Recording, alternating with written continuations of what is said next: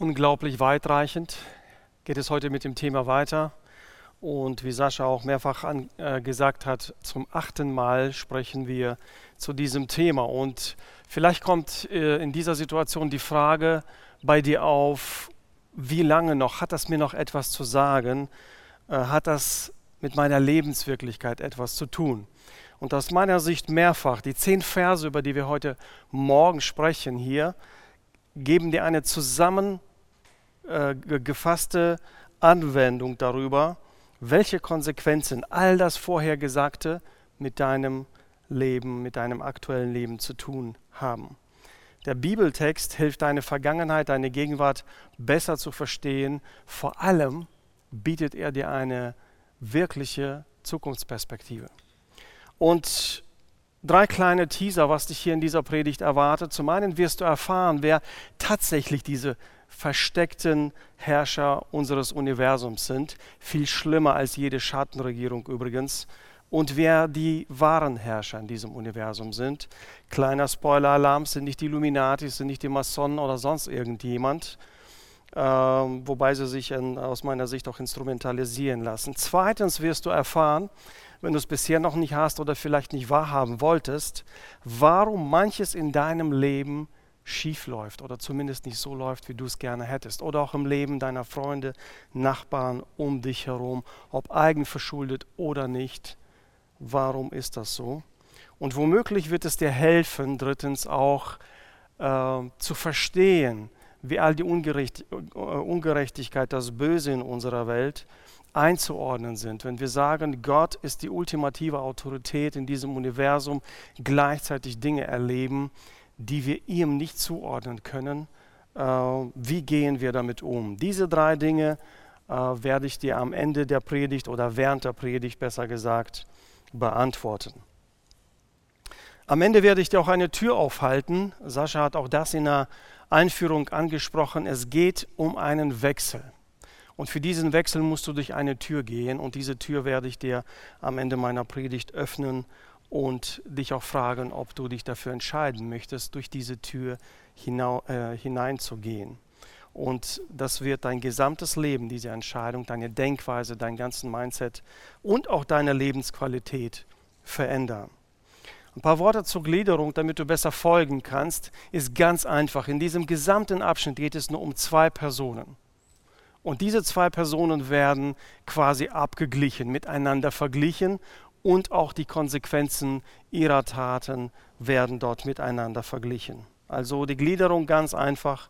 Es geht um Adam und es geht um Jesus Christus und um die Konsequenzen ihres Handelns in der Vergangenheit mit einem ganz klaren Fokus auf Christus. Und dass Christus größer ist und die Konsequenzen seines Lebens, seiner Taten bei weitem größer sind als das, was Adam durch seine Sünde durch seine Tat verursacht hat. Und wenn du jemand bist, der zuschaut und schon bei diesem Wort Sünde so zusammenschauerst und nicht weißt so richtig, was du damit anfangen sollst, es ist ein veralteter Begriff in unserer Gesellschaft nicht gebraucht oder eher missbraucht, dann bitte ich dich einfach mal durchzuhalten bis zum Ende, damit du vielleicht zum ersten Mal in deinem Leben tatsächlich verstehst, worum es bei diesem Begriff geht und dass er oft auch missverständlich gebraucht wird. Ein zweiter Hinweis zur Gliederung ist, dieser Abschnitt, der beginnt ja mit einem Darum oder Nun und der bezieht sich auf den gesamten vorherigen Abschnitt, nicht nur die Verse davor, über die Markus sprach, sondern wir gehen zurück bis zum Kapitel 1 und Vers 18, ab dort, wo es beginnt. Dann habe ich meinen Präsenter vergessen, vielleicht könnt ihr mir den Einmal schnell reichen. Und so sind wir auch schon bei der äh, ersten Folie, wo es darum geht. Also die Argumentation, die der Apostel jetzt aufbaut, geht zurück bis zu Kapitel 1, Vers 18 und schließt es bis zum Kapitel 5, Vers 11 mit ein. Und da heißt es nochmal, um euch zu erinnern, kurz bevor der Vers äh, 18 anfängt, äh, lesen wir von der These des Briefes. Dort wird zusammengefasst, diese zwei Verse fassen zusammen, worum es im gesamten Brief geht. Und dort heißt es, zu dieser Botschaft bekenne ich mich offen und ohne mich zu schämen, denn das Evangelium ist die Kraft Gottes, die jedem, der glaubt, Rettung bringt. Das ist die Message, das ist die Botschaft in diesem Brief. Das gilt zunächst für die Juden und hier ist nochmal ein skandalöser Abschnitt, genauso wie allen Menschen. Viele zu, Menschen zu der Zeit haben geglaubt, dass es nur für die Juden, nur für das Volk Israel ist. Und der Apostel Paulus sagt ganz klar, nein. Vers 17, denn im Evangelium zeigt uns Gott seine Gerechtigkeit. Seine Gerechtigkeit. Eine Gerechtigkeit, zu der man durch den Glauben Zugang hat. Sie kommt dem zugute, der ihm vertraut. Darum heißt es in der Schrift, der Gerechte wird leben weil er glaubt. Das ist die These, ab da beginnt die Argumentation und diese schließen wir nun von dem Vers 17 Kapitel 1 ab. Wir merken das auch durch den Wechsel. Kurz davor im Abschnitt hieß es wir, uns und jetzt wechselt er wieder zum Mann und nimmt wieder nicht nur eine kleine Gruppe von Menschen, von Gläubigen ins Visier, sondern summt raus und wieder die ganze Menschheit ist in seinem Visier. Das so kurz zur Gliederung. Also im gesamten Abschnitt geht es um zwei Personen, die miteinander verglichen werden, Adam und Jesus Christus, mit einem ganz klaren Fokus auf Jesus Christus. Im Prinzip verwendet der Apostel Paulus den gesamten Abschnitt, um äh, die Argumentation, wir sind ja jetzt in der, in der zweiten, im zweiten Argument des Römerbriefes, und er verwendet die ganze Argumentation, um das deutlich zu machen. Durch Adam kommt Sünde, durch Sünde kommt Tod. Durch Christus kommt Gerechtigkeit und sie führt zum Leben. Und da macht er einige Schleifen und vergleicht mehrere Dinge miteinander, um das eine hier deutlich zu machen. Durch Adam kommt Sünde, die zum Tod führt. Durch Christus kommt Gerechtigkeit, die zum Leben führt. Und nun zum Abschnitt. So wie der Tod ein Indikator für die Sünde ist, wird die Gnade zum Indikator für die Herrschaft der Gerechtigkeit. Und im Vers 12 heißt es, darum wird durch einen Menschen die Sünde in die Welt darum wie durch einen Menschen die Sünde in die Welt gekommen ist und durch die Sünde der Tod und so der Tod zu allen Menschen durchgedrungen ist, weil sie alle gesündigt haben. Heute macht dieser Vers noch mehr Sinn als davor. Wir alle sind so vertraut mit dem Wort Infektionsrate über die, nächst, über die letzten Wochen. Und das bedeutet nichts anderes, dass einige von uns den Virus, den Coronavirus auf andere übertragen. Und wenn wir nicht darauf achten und die Rate zu groß ist, wird es zu gefährlich. Und wir sehen an anderen Ländern, wie schnell es gehen kann und die Versorgung kommt nicht nach. Ähnliche Situation ist hier. Was dieser Vers sagt, Adam durch seine Tat wurde zum Eingangstor für die Sünde in diesem Universum. Ich werde nachher einige Bilder zeigen, die es deutlich machen. Er hat sich durch seinen Ungehorsam Gott gegenüber, hat er ein Eingangstor für die Sünde in dieses Universum geöffnet und eine neue Realität ist da. Und diese verteilt sich sofort auf alle Menschen. Und seitdem, so lehrt uns das Neue Testament, wird jeder Mensch in diese sündige, in die äh, Sündenherrschaft quasi hineingeboren. Ich möchte einen kleinen Exkurs auch machen, weil diesem Vers, gerade dem Vers 12, auch geschichtlich so viele Dinge zugeordnet, fälschlicherweise zugeordnet werden. Zum einen ist es das Thema Erbsünde. Im vierten Jahrhundert, der Kirchenvater Augustinus hat sich mit diesem Vers beschäftigt, mit diesem Abschnitt und kam zu diesem Thema die Erklärung der Erbsünde. Es bedeutet vereinfacht nichts anderes, als dass die Sünde sich über den Samen des Mannes überträgt und so quasi jedes Kind schon in Sünde geboren ist und so verbreitet sich dieser Virus auch mit der Menschheit. Das war seine äh, Aussage. Nun, wenn du denkst, wie kann man denn auf sowas kommen, wo steht das hier in diesem Vers? Tatsächlich nicht. Allerdings habe ich von meinem Kirchengeschichtler, äh, von unserem Dozent für Kirchengeschichte gelernt, einen Satz. Und der hilft mir immer bei solchen Dingen, wenn ich Geschichte nicht verstehe.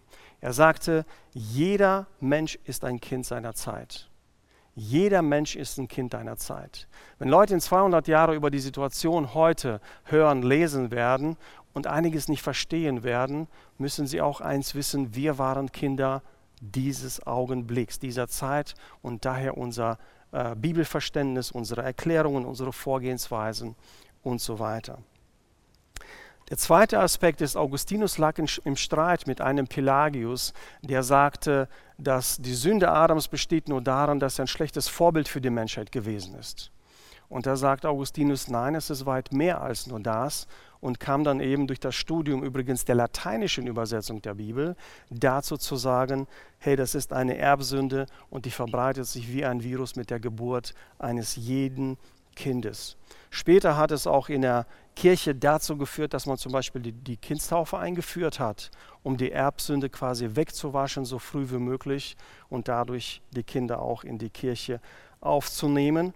Und dadurch wurde auch die Jungfrauengeburt viel stärker in den Vordergrund gestellt, weil es ja eben diese Übergabe der Sünde äh, durch den Mann unterbricht.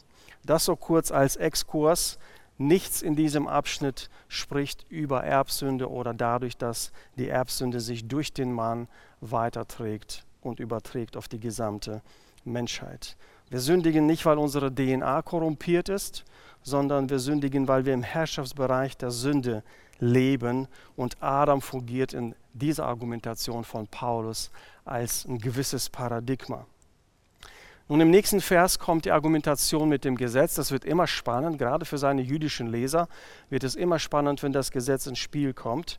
Und dort heißt es, denn bis zum Gesetz war die Sünde in der Welt, Sünde aber wird nicht zugerechnet, wenn kein Gesetz ist. Verständlicherweise. Aber der Tod herrschte von Adam bis auf Mose selbst über die, welche nicht gesündet hatten, in der Gleichheit der Übertretung Adams, der ein Bild des zukünftigen ist. Was bedeuten diese Verse? Das Gesetz macht uns aufmerksam auf die Gegenwart der Sünde. Stell dir Folgendes vor, es ist dunkel, da ist ein Haus und jemand schleicht sich ums Haus herum und möchte in dieses Haus eindringen. Und plötzlich in einem Moment geht der Bewegungsmelder an und ein Lichtstrahl beleuchtet diesen Mann und es wird offenbar, was er eigentlich wollte, was er da macht. Ähnlich ist das Gesetz. Es macht das sichtbar, was eigentlich da war. Und in der späteren Argumentation werden wir sehen, dass der Apostel sagt, Sünde war schon immer da, nur durch das Gesetz wurde sie sichtbar, erkennbar. Und das führt mich zum zweiten Gedanken hier. Das Gesetz verleiht der Herrscherin Sünde ein Gesicht und offenbart ihren Ausmaß. Das Gesetz verleiht der Sünde ein Gesicht. Das werden wir später mit dem Wort Übertretung auch feststellen. Manchmal gehen Fotografen äh, so etwas ein, dass sie in der Nacht Tiere äh, fotografieren und deshalb ähm, wird ein Bild, also du siehst in der Dunkelheit nicht und in dem Moment, wo das Tier vor die Kamera läuft, gibt es einen Schnappschnuss und dann äh, bekommst du so die Konture zu sehen, oft so äh, beleuchtete Augen. Ähnlich ist es äh, mit dem Gesetz. Es zeigt das Gesicht, das wahre Gesicht der Sünde. Und drittens kann man das auch vergleichen mit einem, äh, weil hier die, die, Rede von einem Messgerät ist. Sie, wurde, sie war vorher nicht Zurechnung, wurde nicht zugerechnet. Und ab da wurde die Sünde zugerechnet. Äh, vergleiche ich das wie mit so einem Geigen, äh, Geigerzähler, als äh, der Radioaktivität misst. Also es ist nicht ein Geigenzähler, der Geigen zählt, sondern äh, Radioaktivität ist etwas, was wir nicht spüren, was wir nicht wahrnehmen, was aber tödlich ist. Und wenn man in solch, so einem Gebiet oder in so einer Firma arbeitet, trägt man das Gerät immer bei sich. Und wenn man zu nah und zu lange, um das zu vermeiden, dass man zu lange den Strahlen ausgesetzt wird, bekommt man eben Geräusche, die das messen und auch die Gefahr kundtun. Und ähnlich das Gesetz. Es macht deutlich, die Sünde ist da und damit ist nicht zu spaßen. Die Gefahr ist sehr real. Das Gesetz hat also eine offenbarende Funktion. Und später in den nächsten Versen wird es nochmal zur Sprache kommen. Eine weitere interessante äh, Entdeckung in diesem Text ist, wir haben ja diesen personifizierten Begriff Sünde. Sünde ist wie eine Person, wie eine Macht, die in dieses Universum eindringt. Und das wird eben noch deutlicher, äh, weil Paulus später den Begriff Übertretung gebraucht und dadurch deutlich macht, hey, hier geht es um eine kosmische Macht, die eine reale Herrschaft in diesem Universum ausübt. Und da geht es um Übertretungen, es geht um Sünden, es geht um praktische Dinge, die eine Folge dessen sind. Und die sind miteinander nicht zu verwechseln. Das ist äh, wichtig hier zu erkennen. Die Sünde war also schon vor dem Gesetz da. Das Gesetz macht es sichtbar, erkennbar. Er lässt uns quasi das Gesicht, das hässliche Gesicht der Sünde erkennen durch die Auswirkungen. Und das Gesetz ist eben wie so ein Geigerzähler, der uns darauf aufmerksam macht, hey, du kommst zu nah, du lebst zu gefährlich, es ist kein Spaß, denn am Ende erwartet dich der Tod als, Ende, als Lohn für die Sünde. Die Unterscheidung zwischen Übertretung und Sünde ist hier da, um eben den universalen Charakter der Sünde deutlich zu machen und den Unterschied zu den Taten, die wir als Menschen ausgeübt haben.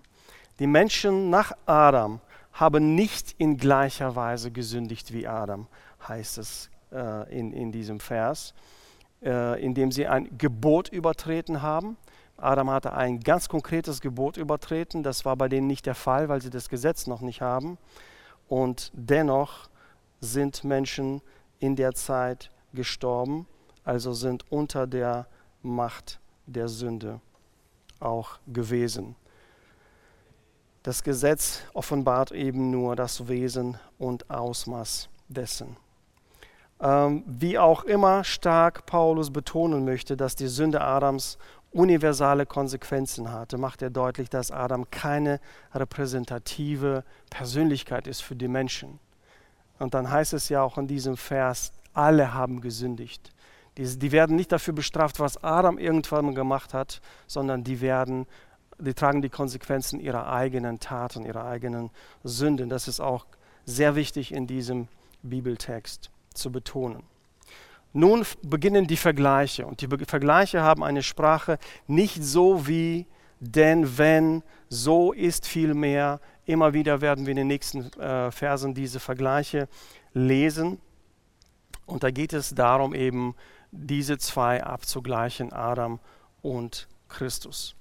Vers 15 heißt es, mit der Übertretung ist es aber nicht so wie mit der Gnadengabe. Denn wenn durch des einen Übertretung die vielen gestorben sind, so ist vielmehr die Gnade Gottes und die Gabe in der Gnade des einen Menschen Jesus Christus gegen die vielen überreich geworden. Die aktuelle Situation ist wiederum hilfreich, wenn es darum geht zu verstehen, wie Sünde sich verbreitet und am Ende die ganze Menschheit erreicht. Aber auch wenn die Konsequenzen der Infektion äh, den Tod bedeuten, umso herrlicher ist die Kur, die Heilung von dieser Krankheit, in diesem Fall die Gnade. Und ihr merkt in diesem Vers, ist es so ein doppelter Gebrauch von Gnade. Die Gnade Gottes und die Gabe in der Gnade. Das wird ganz stark hervorgehoben. Das eine wird nur als Ursache erwähnt und das andere wird erhoben, glorifiziert und groß gemacht. Gnade ist die neue Herrschaft. Gnade ist das Neue, was Jesus Christus mit sich bringt. Er geht über das Notwendige hinaus. Seine Erlösung betrifft nicht nur das Volk Israel, nicht nur die Juden, sondern ist für alle Menschen da. Und dann kommt der zweite Vergleich mit Gnade und Übertretung. In Vers 16 heißt es dann, und mit der Gabe ist es nicht so, wie es durch den einen, wie es durch den einen kam, der sündigte. Denn das Urteil führte von einem zu Verdammnis, die Gnadengabe aber von vielen Übertretungen zur Gerechtigkeit. Bei diesem zweiten Kontrast geht es darum, dass die Sünde, die einmalige Sünde von Adam bewirkt hat, dass es zu Verdammnis führt, dass es ihm das Leben gekostet hat. Das Urteil, die Gnadengabe aber führt zur Gerechtigkeit. Und ich möchte hier zwei andere Übersetzungen lesen, die das Ganze nochmal deutlicher machen, das Bild einfach hervorheben. Und in der Hoffnung für alle heißt es im Vers 16 folgendermaßen, was Gott durch Christus geschenkt hat, kann man nicht auf eine Stufe stellen mit dem, was aus Adams Sünde folgte. Das ist das eine. Das zweite ist, Gottes Urteilsspruch brachte wegen der einen Sünde von Adam die Verdammnis, was Christus getan hat, brachte trotz unzähliger Sünden den Freispruch. Auch hier das eine wird nur als Ursache betont, das andere wird erhoben, völlig egal, wie viele Menschen, wie viele Male, über wie lange Zeit gesündigt haben. Der Freispruch durch Christus ist da. Die neuen Genfer Übersetzung fasst es ähnlich zusammen. Das, was die Gabe Gottes bewirkt, entspricht nicht einfach den Folgen, die die Sünde des einen gehabt hat. Denn das Urteil Gottes, die Antwort auf eine einzige Verfehlung, führte zur Verdammnis. Seine Gnade hingegen, die Antwort auf zahllose Verfehlungen, führt zum Freispruch. Denn wenn, Vers 17, denn wenn durch die Übertretung des einen der Tod durch den einen geherrscht hat, so werden viel mehr die, ihr merkt wieder diese Vergleichssprache, so werden vielmehr die, welche den Überfluss der Gnade und der Gabe der Gerechtigkeit empfangen, im Leben herrschen durch den einen Jesus Christus. Das sind kraftvolle Worte, die hier formuliert sind. Die Zurechnung der Sünde und das Urteil dafür führen die Menschen in die Verdammnis. Das ist die Tatsache. Und der Apostel erwähnt es auch als Tatsache. Die Empfänger der Gnade aber von der Herrschaft des Todes befreit werden. Und hier heißt es nicht nur, dass sie einen Wechsel erleben, sondern hier heißt es, sie werden im Leben herrschen. Die Gabe ist quantitativ, auch qualitativ viel größer als die Übertretung. Und das ist das Evangelium. Das ist, was dem Apostel Paulus so wichtig ist, deutlich zu machen, in den Fokus zu nehmen. Ja, das eine hat das Eingangstor der Sünde in dieses Universum geöffnet. Das andere aber ist so viel größer, so viel besser, dass es uns nicht nur eine neue Realität ermöglicht, sondern uns zu Herrschern, zu Regierenden machen. Hier heißt es ja, sie werden im Leben herrschen Jemand hat gesagt, wir werden zu Gnadenkönigen, zu Gnadenköniginnen in diesem neuen Reich, das Jesus mit sich bringt. Und nun in den nächsten Versen folgen ein paar Vergleiche. Vers 18, wie es nun durch eine Übertretung für alle Menschen zur Verdammnis kam, so auch durch eine Gerechtigkeit für alle Menschen zur Rechtfertigung des Lebens. Denn wie durch des einen Menschen Ungehorsam die viele in die Stellung von Sündern versetzt worden sind, so werden auch durch den Gehorsam des einen die vielen in die Stellung von Gerechten versetzt werden. Zwei Menschen, Adam und Christus, durch seinen Gehorsam, durch seine Treue gegenüber Gott, siegt Jesus, macht die Menschen gerecht und überwindet die Sünde von Adam. Die Tat von Adam hat die Konsequenz sein Ungehorsam, seine Untreue hat als Konsequenz den Tod und die Verdammnis. Und die Großartigkeit von Christus hier ist, dass er durch seine Treue, das ist ja der Vergleich, Adam hatte die Möglichkeit, Gott treu zu bleiben und hat es nicht getan. Und hier ist Christus, der diese Chance nutzt und Gott treu bleibt. Und diese Treue bewirkt das, all das, was wir gerade besprochen haben. Gnade, Gerechtigkeit und später kommt auch ewiges Leben dazu. Und nun kommt im Vers 20 noch einmal das Gesetz dazu. Und der Apostel äh, gebraucht es noch einmal als Indikator dafür, wie dramatisch die Situation ist. Vorher war es dafür da, um zu zeigen, hey, Sünde ist da, Sünde ist gefährlich, geh nicht zu nah, bleibe weg, äh, spiel damit nicht rum. Hier heißt es in äh, Vers 20, das Gesetz aber Den Vers habe ich hier nicht drauf, dann lese ich den einfach mal vor. Das Gesetz aber kam daneben hinzu, damit die Übertretung zunehme. Wo aber die Sünde zugenommen hat, ist die Gnade überreich geworden. Damit, wie die Sünde geherrscht hat im Tod, so auch die Gnade herrscht durch Gerechtigkeit zu ewigem Leben durch Jesus Christus, unseren Herrn. Je dramatischer die Konsequenzen der Sünde sind, umso dramatischer sind die Auswirkungen, Auswirkungen der Gnade, die diese nicht nur beseitigt, sondern, wie vorhin gesagt, es schafft eine neue Realität. Eine neue Herrschaft ist da und diese Herrschaft ist um einiges mächtiger als die Herrschaft der Sünde. Das ist, was der Apostel durch diesen Abschnitt zusammenfasst. Der Vollständigkeit halber möchte ich noch einen anderen Bibeltext im Neuen Testament erwähnen. Im ersten Korintherbrief, im Kapitel 15, wo die Diskussion darum geht, ob es auch Verstehung gibt oder nicht. Und der Apostel Paulus ein ganzes Kapitel dafür verwendet, um ihnen deutlich zu machen, Christus hat gelebt, er ist gestorben, auch verstanden, das Gleiche dürft ihr für euch in Anspruch nehmen.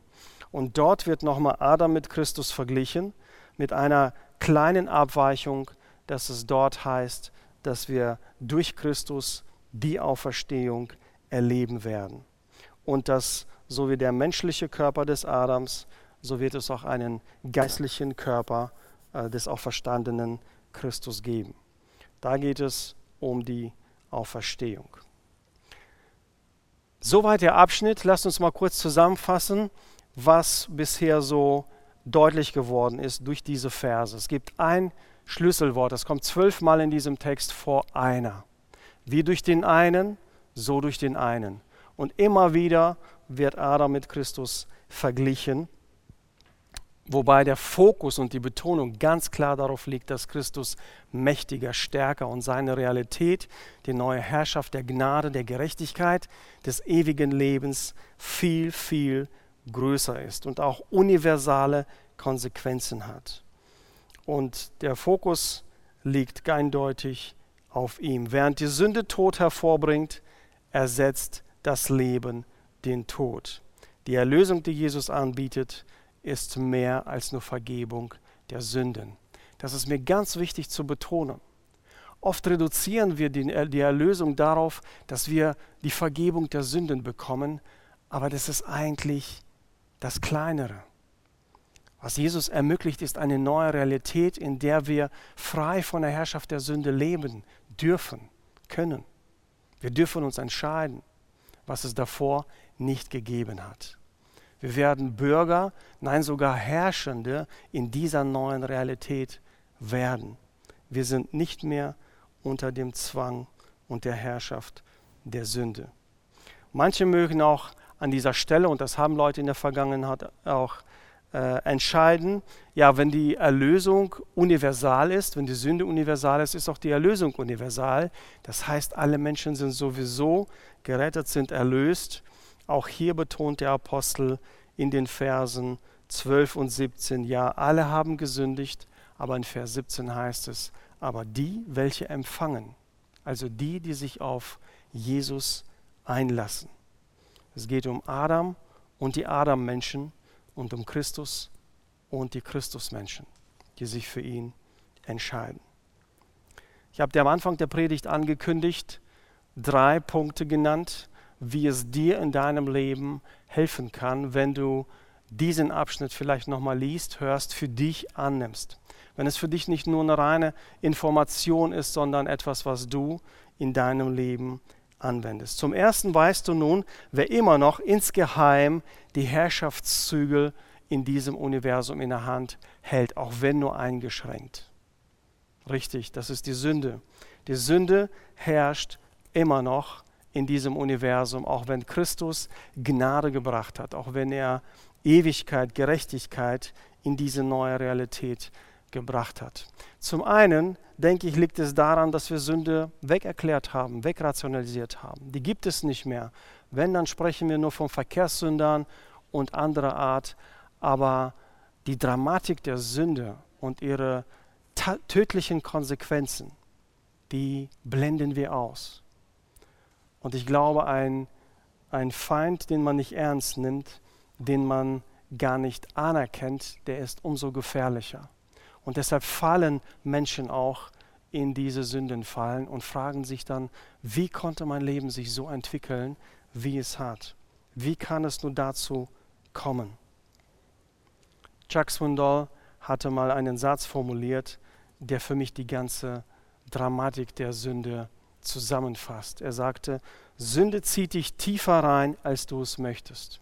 Ist ja nicht so, dass wir, wenn wir uns auf Sünde einlassen, dass wir von vornherein wissen, was uns erwartet, sondern es geschieht langsam und im Prozess. Sünde wird dich immer tiefer reinziehen, als du möchtest. Sie wird dich dort länger behalten, als du bleiben möchtest. Und die wird dich mehr kosten, als du bezahlen möchtest. Das ist, wenn du dich der Herrschaft der Sünde unterordnest. Und zum Zweiten kann es auch daran liegen oder liegt es auch daran, dass wir in einer Zeit leben, wo das neue Zeitalter zwar angebrochen hat und all diese Dinge, die Christus gebracht hat, schon wirken, wie Gnade, Gerechtigkeit, ewiges Leben hat begonnen, aber immer noch das alte Zeitalter da ist, wo Sünde herrscht, wo Tod herrscht, und diese zwei überlappen sich. Und in dieser Überlappung der beiden leben wir. Das eine ist schon da und das andere ist noch nicht vergangen. Und in dieser Spannung ergeben sich auch viele Dinge, die für uns unerklärlich bleiben. Warum passieren immer noch schlechte, böse Dinge, wenn Christus wirklich herrscht, wenn Gott wirklich die höchste Autorität in diesem Universum ist? Wenn du erkennst, und das ist der Punkt 1, dass du dich unter der Herrschaft der Sünde befindest, dann begib dich aus diesem Herrschaftsbereich in den Herrschaftsbereich der Gnade. Wechsel den Bereich, in dem du bist. Zweitens hatte ich dir gesagt, dass du wahrscheinlich in deinem Leben, im Leben der Menschen, die dir nahe sind, feststellst, Dinge laufen nicht so, wie ich sie gerne hätte, wie andere Menschen sie gerne hätten. Und oft auch unverschuldet. Woran liegt das? Und auch hier, die Sünde hat viele hässliche Gesichter. Kaputte Beziehungen, die nach Jahrzehnten kaputt gehen, Süchte, die Menschenleben zerstören, nicht nur der süchtigen Menschen selbst, sondern ihrer Familien und der Umgebung. Menschen in Isolation sozial verarmen oder auch andere ungerechte, unerklärliche Dinge passieren. All das offenbart diese grausame, versklavende Herrschaft der Sünde.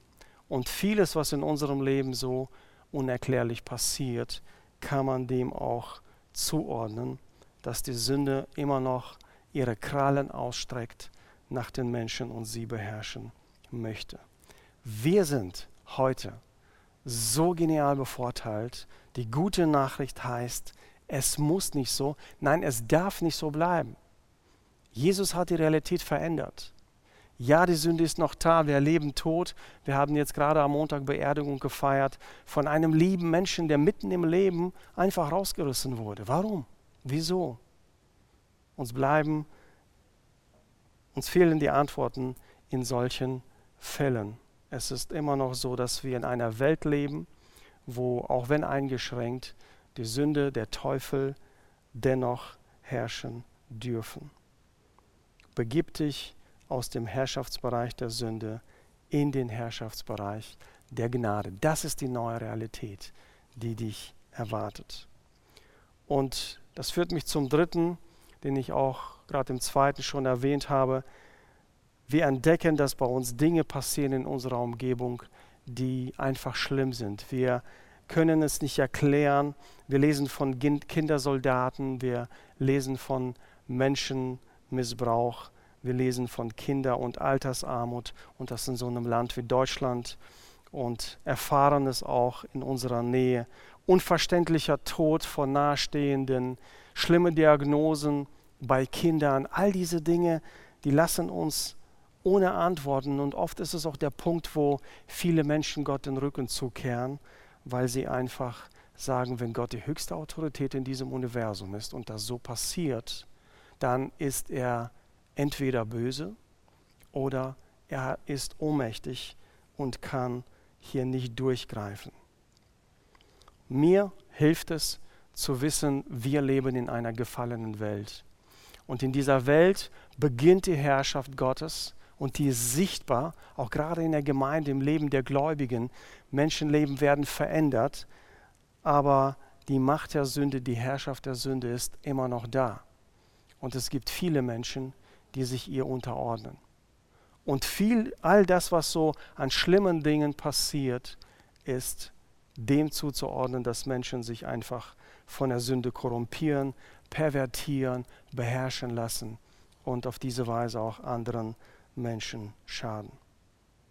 Und während wir nach Erklärungen suchen für solche Situationen, ist oft der eigentliche Grund oder einer der Gründe, dass wir Gott aus unserem Leben, aus unserem gesellschaftlichen Leben verbannen und dann uns wundern, warum all diese Dinge Einkehr halten. Wenn wir seine Prinzipien über Bord werfen, dürfen wir uns nicht über die verschlimmernden Zustände in der Welt wundern.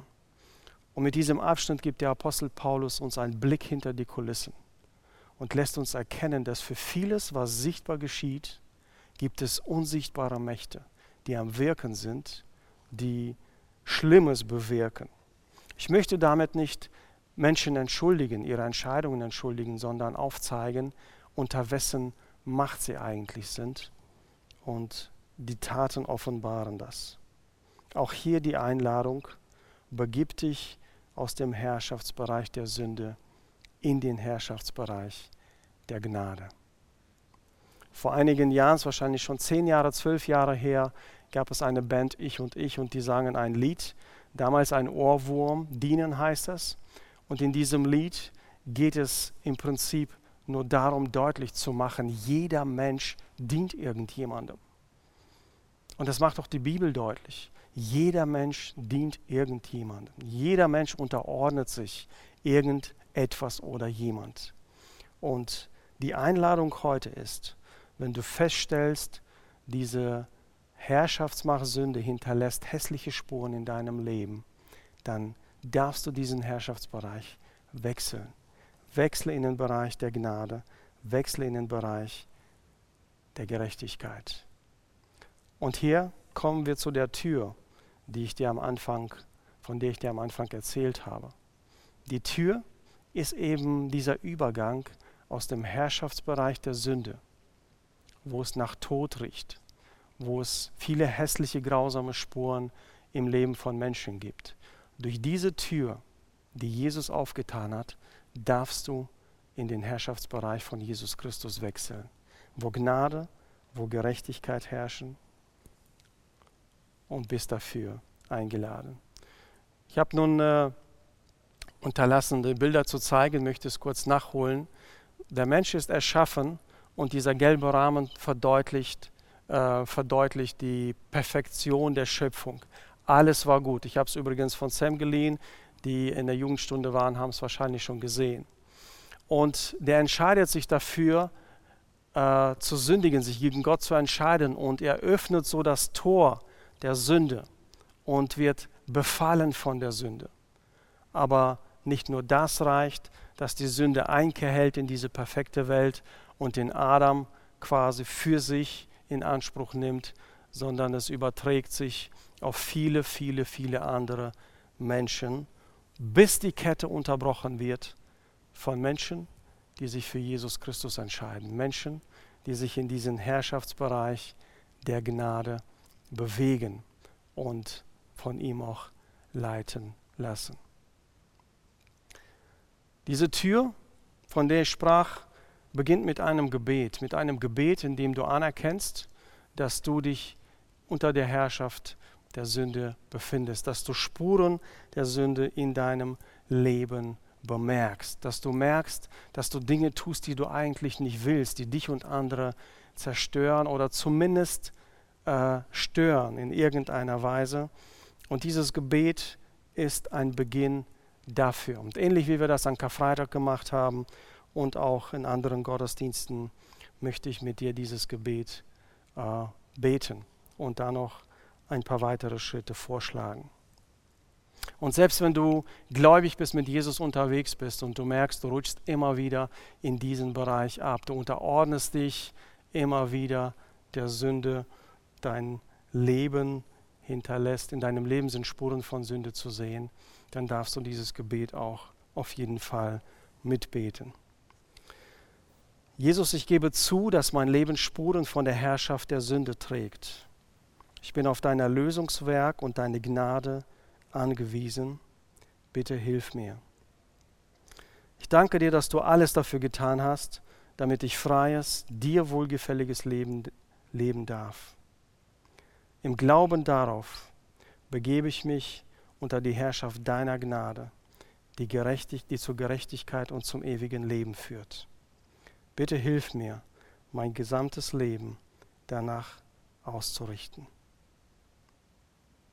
Wenn du dieses Gebet für dich in Anspruch genommen hast, tu den nächsten Schritt und suche jemanden, mit dem du reden kannst, mit dem du dich austauschen kannst, die dir viel mehr, viel mehr Dinge erklären kann, als es in so einer kurzen Predigt möglich ist.